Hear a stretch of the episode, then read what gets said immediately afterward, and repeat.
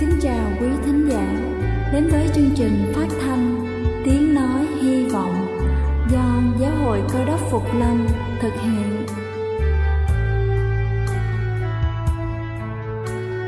Kính thưa quý vị, Đức Chúa Giêsu trước khi Ngài về trời đã ban cho các môn đệ của Ngài một điều răn mới, đó là họ phải yêu thương nhau như chính tình yêu mà Ngài đã dành cho họ. Quả thật vậy thưa quý vị, tình yêu thương là một món quà vô giá mà Chúa đã ban cho nhân loại, và đó cũng là thông điệp mà chúng tôi muốn gửi đến toàn thể quý vị.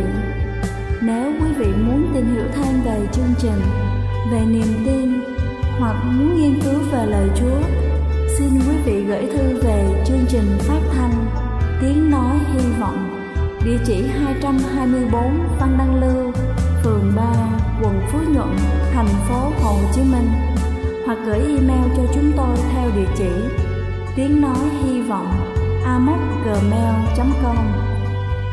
Ngoài ra, quý vị cũng có thể liên lạc với bất kỳ hội thánh Cơ đốc Phục Lâm tại địa phương gần nhất.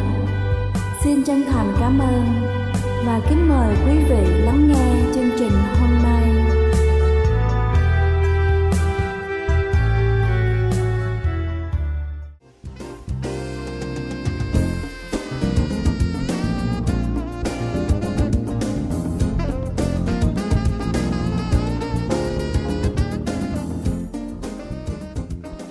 Chào quý vị khán giả đang lắng nghe chương trình phát thanh Tiếng Nói Hy Vọng. Chúc quý vị luôn thật thoải mái khi lắng nghe chương trình. Kính thưa quý vị, bệnh ung thư luôn là nỗi sợ hãi cho hầu hết tất cả chúng ta. Chúng ta luôn cố gắng tránh thật xa những thực phẩm có nguy cơ gây ra ung thư. Và song song với những thực phẩm ấy vẫn tồn tại những loại gia vị và thảo dược giúp đẩy lùi căn bệnh ung thư. Hôm nay chúng ta sẽ cùng nhau tìm hiểu. Đầu tiên đó chính là gừng. Gừng từ lâu được sử dụng trong y học dân gian để điều trị mọi thứ từ cảm cúm đến táo bón. Gừng có thể sử dụng được ở dạng tươi, dạng bột hoặc là kẹo gừng. Mặc dù hương vị của gừng tươi và bột gừng khá khác nhau, nhưng đều có thể sử dụng thay thế cho nhau trong nhiều công thức.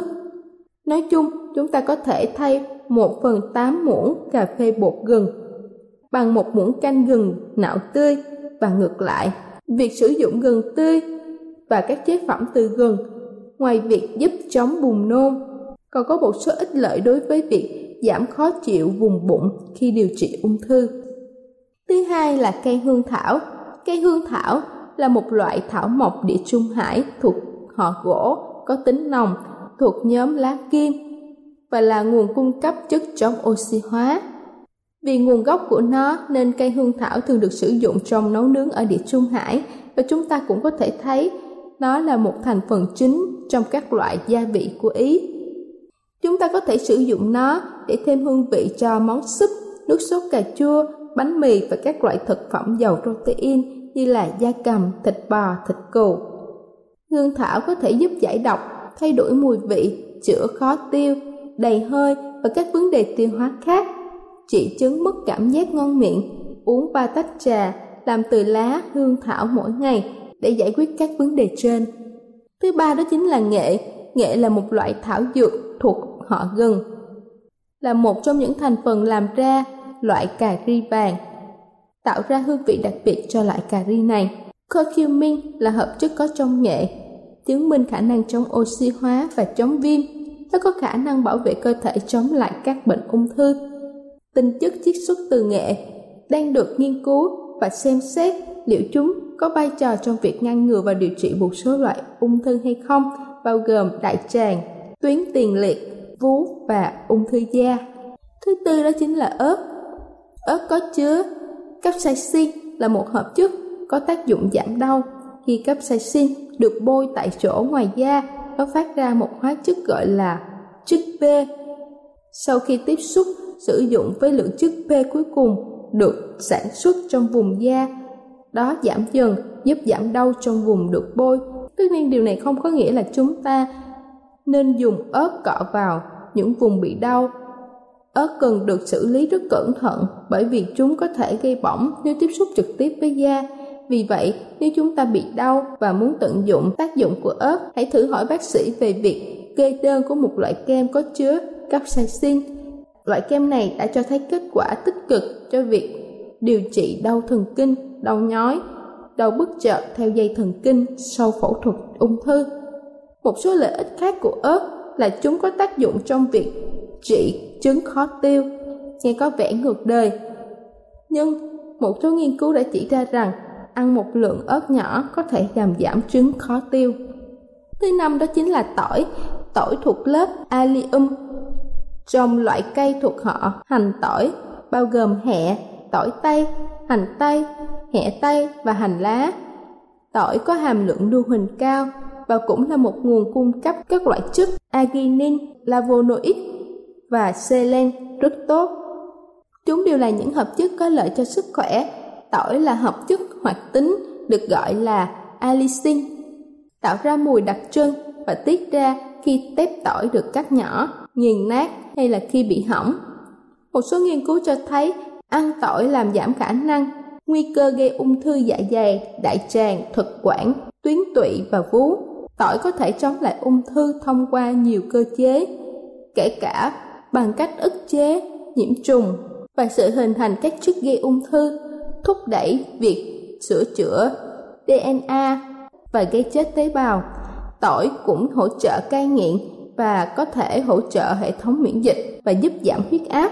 Thứ sáu đó chính là bạc hà cây, hay còn gọi là peppermint. Peppermint là một loại cây lai tự nhiên giữa bạc hà nước và bạc hà lục. Nó đã được sử dụng hàng ngàn năm nay như là một phương thuốc giúp trợ tiêu hóa, để giảm bớt khí khó tiêu, đau bụng, tiêu chảy. Chất peppermint cũng có thể giúp hạn chế các triệu chứng của hội chứng ruột kích thích và ngộ độc thực phẩm. Peppermint có thể làm dịu các cơn co dạ dày và cải thiện dòng mật, cho phép thực phẩm đi qua dạ dày nhanh hơn. Nếu việc điều trị ung thư của chúng ta gây nên một số rối loạn dạ dày, hãy thử uống một tách trà bạc hà. Đã có nhiều loại được bán trên thị trường, hoặc là chúng ta có thể tự làm bằng cách đun sôi lá bạc hà khô trong nước, và hoặc là thêm một lá tươi vào nước đun sôi và để một vài phút. Peppermint cũng có thể làm dịu cơn đau họng. Vì lý do này, nó được sử dụng để làm giảm các vết loét miệng có thể xảy ra khi dùng các biện pháp hóa trị và xạ trị, hoặc là một phần quan trọng trong việc điều trị cho tình trạng này. Cuối cùng đó chính là hoa cúc. Hoa cúc được cho là có thể làm thuốc và đã được sử dụng trong thời kỳ dài để điều trị một loạt các vấn đề. Hoa cúc có thể hỗ trợ giấc ngủ. Nếu khó ngủ, hãy thử uống một tách trà hoa cúc đặt trước giờ ngủ. Nước súc miệng hoa cúc cũng đã được nghiên cứu trong việc phòng ngừa và điều trị loét miệng do hóa trị và xạ trị. Mặc dù các kết quả còn chưa rõ ràng, không có tác dụng phụ nào được phát hiện. Có thể chế biến như là trà để nguội, rửa sạch và súc miệng thường xuyên. Trà hoa cúc có thể là một cách để kiểm soát các vấn đề tiêu hóa, bao gồm cả co thắt dạ dày. Hoa cúc giúp giảm co thắt cơ bắp, đặc biệt là các cơ trơn của ruột. Kính thưa quý vị, tôi vừa trình bày xong những công dụng thật tuyệt vời của những loại gia vị thảo dược được sử dụng hàng ngày giúp chúng ta đẩy lùi được căn bệnh ung thư. Hy vọng qua bài chia sẻ hôm nay sẽ thật hữu ích cho tất cả chúng ta. Chúc quý vị luôn vui khỏe. Đây là chương trình phát thanh Tiếng Nói Hy Vọng do Giáo hội Cơ đốc Phục Lâm thực hiện. Nếu quý vị muốn tìm hiểu về chương trình hay muốn nghiên cứu thêm về lời Chúa, xin quý vị gửi thư về chương trình phát thanh Tiếng Nói Hy Vọng, địa chỉ hai trăm hai mươi bốn Phan Đăng Lưu, phường ba, quận Phú Nhuận, thành phố Hồ Chí Minh, hoặc gửi email cho chúng tôi theo địa chỉ tiếng nói hy vọng a m o s at gmail dot com. Ngoài ra, quý vị cũng có thể liên lạc với bất kỳ hội thánh Cơ đốc Phục Lâm tại địa phương gần nhất. Xin chân thành cảm ơn và kính mời quý vị tiếp tục lắng nghe chương trình hôm nay.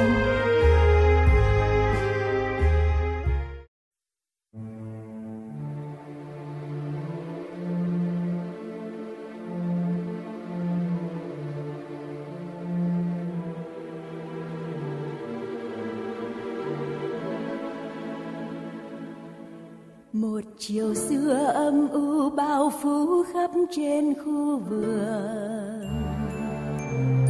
vạn vật mê man say sưa trong mơ theo ánh dương.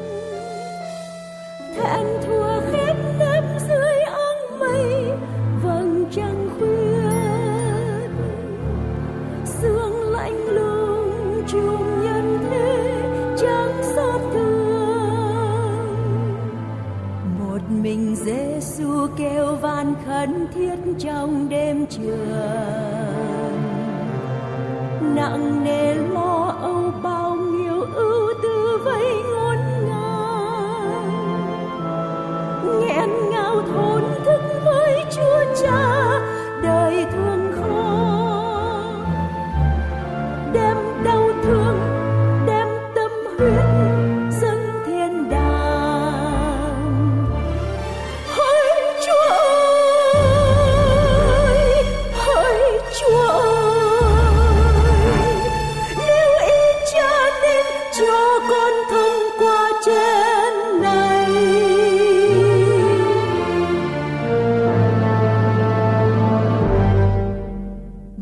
không do theo ý con phải thay.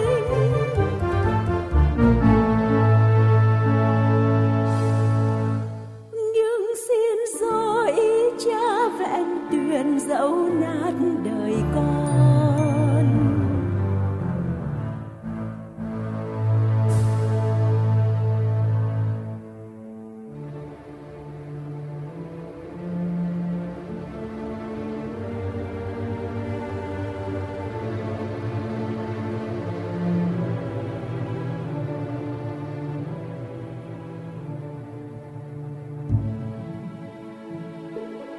Giọt mồ hôi tuôn rơi như huyết thấm dâng chan hòa,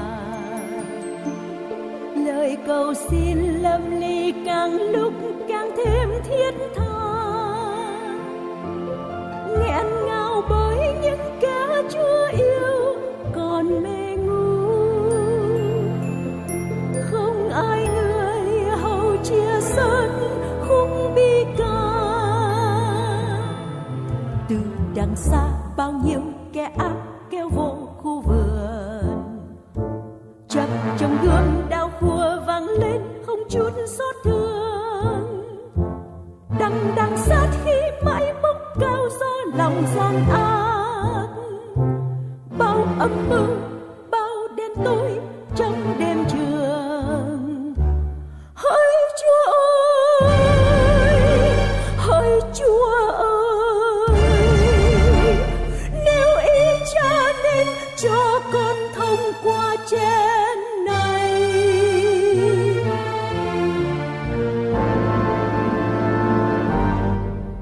Mà không do theo ý con phải thay.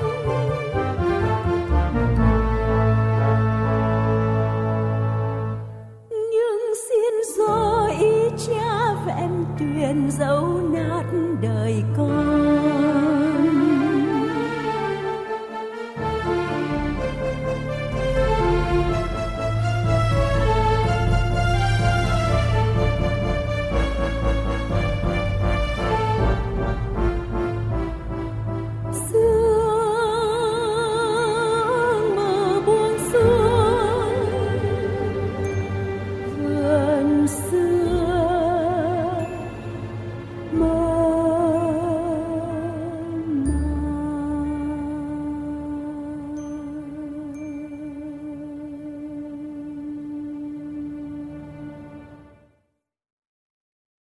Vào một ngày nọ, có một người phụ nữ đi ra giếng nước của Gia-cốp vào buổi trưa để tìm nước. Bà là người có nhiều năm tháng sống trong xấu hổ và tội lỗi, bỏ nhà ra đi. Và bà không biết rằng một điều quan trọng xảy đến trong cuộc đời của bà. Trước khi mặt trời lặn, bà sẽ trở thành một nhà truyền giáo cho Đức Chúa Trời ở trong thị trấn này. Lúc bấy giờ, Chúa Giê-xu lìa xứ Giu-đê trở về xứ Ga-li-lê. Ngài đi ngang qua Sa-ma-ri Rồi Ngài dừng lại để nghỉ ngơi bên giếng Gia-cốp. Trong Giăng đoạn bốn câu bảy ghi như sau: Vừa lúc đó có một người đàn bà Sa-ma-ri đến múc nước. Đức Chúa Giê-xu phán rằng: Hãy cho ta uống. Thưa quý ông bà và anh chị em, tại sao một yêu cầu đơn giản như vậy lại có thể làm biến đổi cuộc đời của người phụ nữ này? Trong cuộc trò chuyện với người đàn bà này, Đức Chúa Giê-xu đã đánh thức sự đam mê của người phụ nữ bằng việc từ tốn đáp lại những thắc mắc của bà. Và Ngài cũng yêu thương bà khi nhìn thấy bà lựa chọn cuộc sống của mình. Khi mà Ngài nhìn thấy tấm lòng của bà đã sẵn sàng để tiếp nhận Chúa là đấng cứu thế, lúc bây giờ đấng Mêsi đã bày tỏ chính mình Ngài cho bà. Trong Giăng đoạn bốn từ câu hai mươi sáu đến câu ba mươi có ghi lại như sau. Trong Giăng đoạn bốn từ câu hai mươi sáu đến câu ba mươi, Đức Chúa Giê-xu phán rằng: Ta, người đang nói với người đây, chính là đấng đó. Bây giờ Kinh Thánh viết như sau: Người đàn bà bèn bỏ cái vò của mình lại và vào thành, nói với người tại đó rằng: Hãy đến xem một người đã bảo tôi mọi điều tôi đã làm. Ấy chẳng phải là đấng Christ sao? Chúng bèn từ trong thành ra và đến cùng Đức Chúa Giê-xu. Mọi người trong thành đến để nghe Ngài nói. Khi người đàn bà Sa-ma-ri tìm thấy đấng cứu thế, bà ngay lập tức chia sẻ kinh nghiệm của mình với những người khác và bỏ qua chuyện cấp bách của mình là đi lấy nước. Mọi người đã biết đến cuộc sống đổ vỡ của bà. Họ đã thấy sự thay đổi trong thái độ của bà, sự chữa lành khỏi sự xấu hổ và sợ hãi khi bà đã gặp đấng cứu thế. Và họ đến với Chúa Giê-xu bởi vì sự làm chứng của bà. Người phụ nữ này đã đại diện cho công việc của một đức tin thực tế ở trong đấng Cơ Đốc. Thật vậy, mỗi môn đồ được sinh lại trong vương quốc của Chúa như một nhà truyền giáo. Đức Chúa Giê-xu phán trong một sứ mạng quan trọng cho mỗi người chúng ta. Trong Giăng đoạn mười bảy câu mười tám: Như cha đã sai con trong thế gian, thì con cũng sai họ trong thế gian. Chúng ta biết rằng sự kêu gọi của Đức Chúa Trời cho chúng ta là chia sẻ sứ điệp tốt lành của Ngài cho mọi người mà chúng ta gặp. Sứ đồ Phao-lô đã nói như vậy trong Công vụ đoạn hai mươi câu hai mươi bốn: Nhưng tôi chẳng kể sự sống mình làm quý, miễn chạy cho xong việc đua tôi và chức vụ tôi đã lãnh nơi Đức Chúa Giê-xu để làm chứng về tin lành của ơn Đức Chúa Trời. Chúng ta biết rằng sau cùng thì Phao-lô nói cho chúng ta biết rằng chúng ta là những người đại diện, chúng ta là các nhà truyền giáo, chúng ta là những người được chọn để thực hành nhiệm vụ chia sẻ ân điển mà chúng ta nhận được trong sứ mạng hòa giải. Bất kỳ quốc gia nào họ cũng cử những người đại sứ, là những người đại diện cho quốc gia ở đất nước mà vị đại sứ này hiện diện. Chúng ta cũng vậy. Chúng ta mang danh là Cơ Đốc nhân. Chúng ta là những người đại diện cho Chúa Giê-xu ở trên đất này. Cho nên ngay từ đầu, khi nhà truyền giáo vĩ đại của chúng ta là Chúa đến tìm kiếm nhân loại hư mất trong vườn Eden, Ngài đã mang đến một thông điệp hòa giải cho thế giới. Trong suốt lịch sử Kinh Thánh, Đức Chúa Trời luôn yêu cầu dân sự Ngài vượt qua tất cả mọi rào cản văn hóa, mọi rào cản tôn giáo, mọi rào cản trong xã hội bằng thông điệp ân điển. Ngài sử dụng những người không giống nhau để làm chứng nhân cho Ngài. Tuy nhiên, chúng ta biết rất nhiều chứng nhân họ cũng có những khuyết điểm ở trong đời sống. Abraham, một người được gọi là tổ phụ của đức tin, đã từng lừa dối. Sarah là một người đã từng bất tín. Joseph là một người thường mộng mị. Ê-xê-tê là một người sợ hãi. Và David là một kẻ sát nhân. Rồi trong thời kỳ Tân Ước thì chúng ta thấy rằng Gia-cơ và Giăng là người rất nóng tính. Thô Ma luôn nghi ngờ. Phi-e-rơ là một kẻ chúi chúa. Tất cả họ đã được biến đổi nhờ thông điệp ân điển và sự hòa giải. Họ đã làm thế gian đảo ngược vì Chúa và những câu chuyện cuộc đời của họ vẫn tiếp tục truyền cảm hứng cho tất cả chúng ta ngày hôm nay. Thưa quý ông bà và anh chị em thương mến, Đức Chúa Trời kêu gọi tất cả chúng ta trong sứ mạng của Ngài. Chúng ta là một phần chi thể của thân Ngài. Chúng ta tham gia vào sứ mạng cho cả thế giới này. Thật là một đặc ân cho mỗi người trong chúng ta được cộng tác với Đức Chúa Trời, là đấng sáng tạo để làm một điều có ý nghĩa vĩnh cửu, hầu chúng ta mang lại sự hòa giải để chuẩn bị cho dân sự của Đức Chúa Giêsu, cho sự hồi lai của Ngài, tức là Ngài mà Đức Chúa Giêsu phục lâm. Công việc này cần sự hứa nguyện và kiên định giữa muôn vàn sự phân tâm ở trong đời sống hàng ngày, giữa muôn vàn sự bận rộn.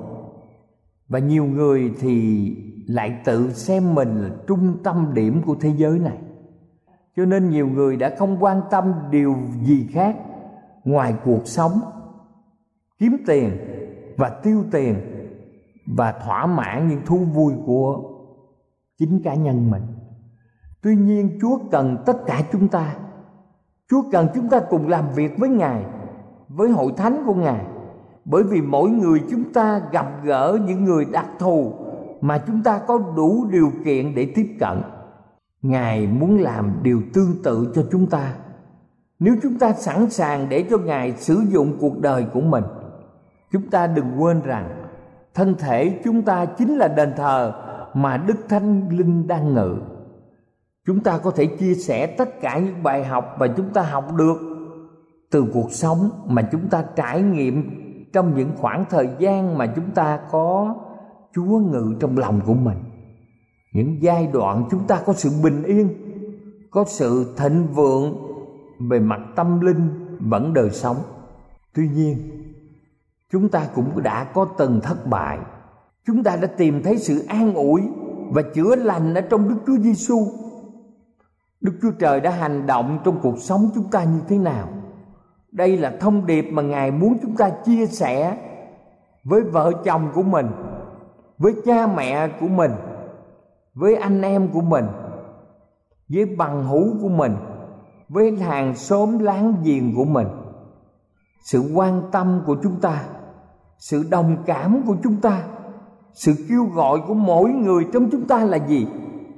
Đức Chúa Trời muốn sử dụng tất cả trong cuộc sống của mỗi người cho sứ mạng của Ngài trong thế gian này, vì Ngài yêu thương chúng ta, Ngài quý mến chúng ta. Chúa cho mỗi người trong chúng ta một lời chứng đặc biệt, một trải nghiệm cuộc sống độc đáo và sự kêu gọi đặc thù. Ngay cả khi chúng ta cảm thấy mình không có gì để chia sẻ cho người khác, khi chúng ta cảm thấy rằng ôi, trình độ học vấn tôi quá kém, sự hiểu biết kinh thánh tôi quá ít, vị trí trong xã hội tôi quá thấp, danh vọng tôi không có gì, thì chúng ta vẫn có thể kể cho người khác điều mà Chúa làm cho cuộc đời chúng ta.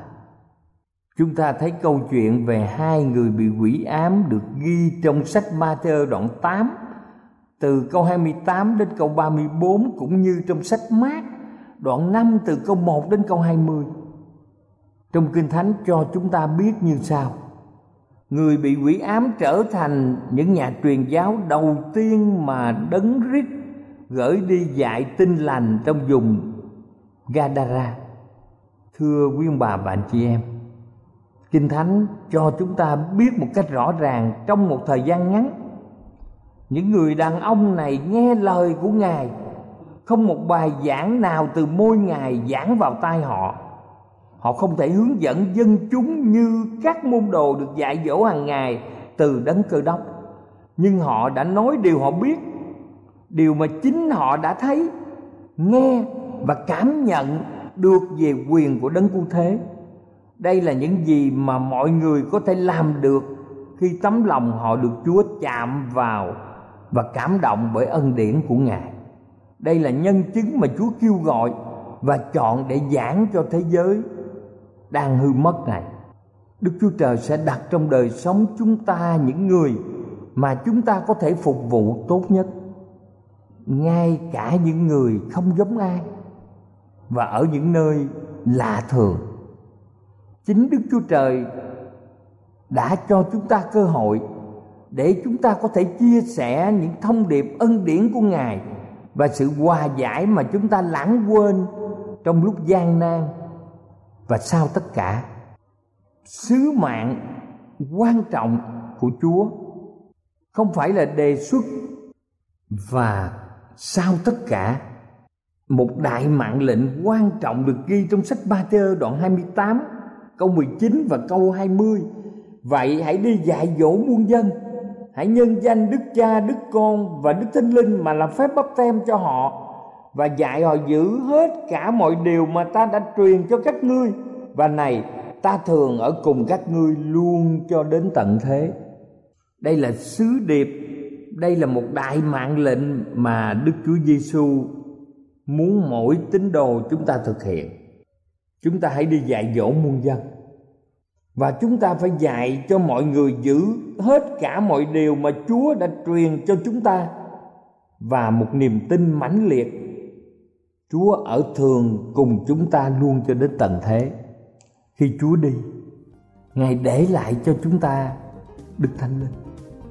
Thưa quý ông bà và anh chị em, đây là một nhiệm vụ và đặc ân mà mỗi người Cơ Đốc phải tham gia vào công việc của Đức Chúa Giêsu ở trong thế gian này, đặc biệt là trong thời kỳ cuối cùng của lịch sử nhân loại, là thời kỳ mà chúng ta đang sống.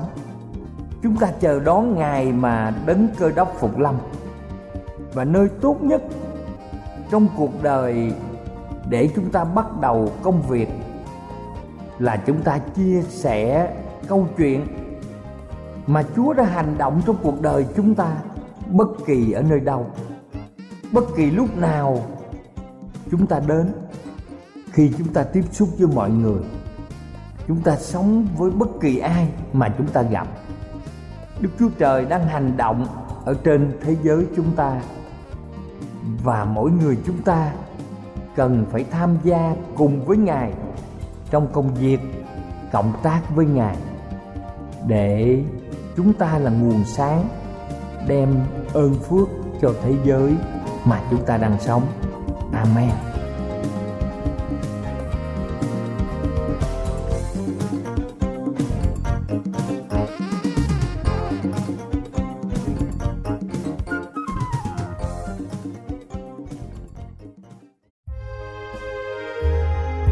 Đây là chương trình phát thanh Tiếng Nói Hy Vọng do Giáo hội Cơ Đốc Phục Lâm thực hiện.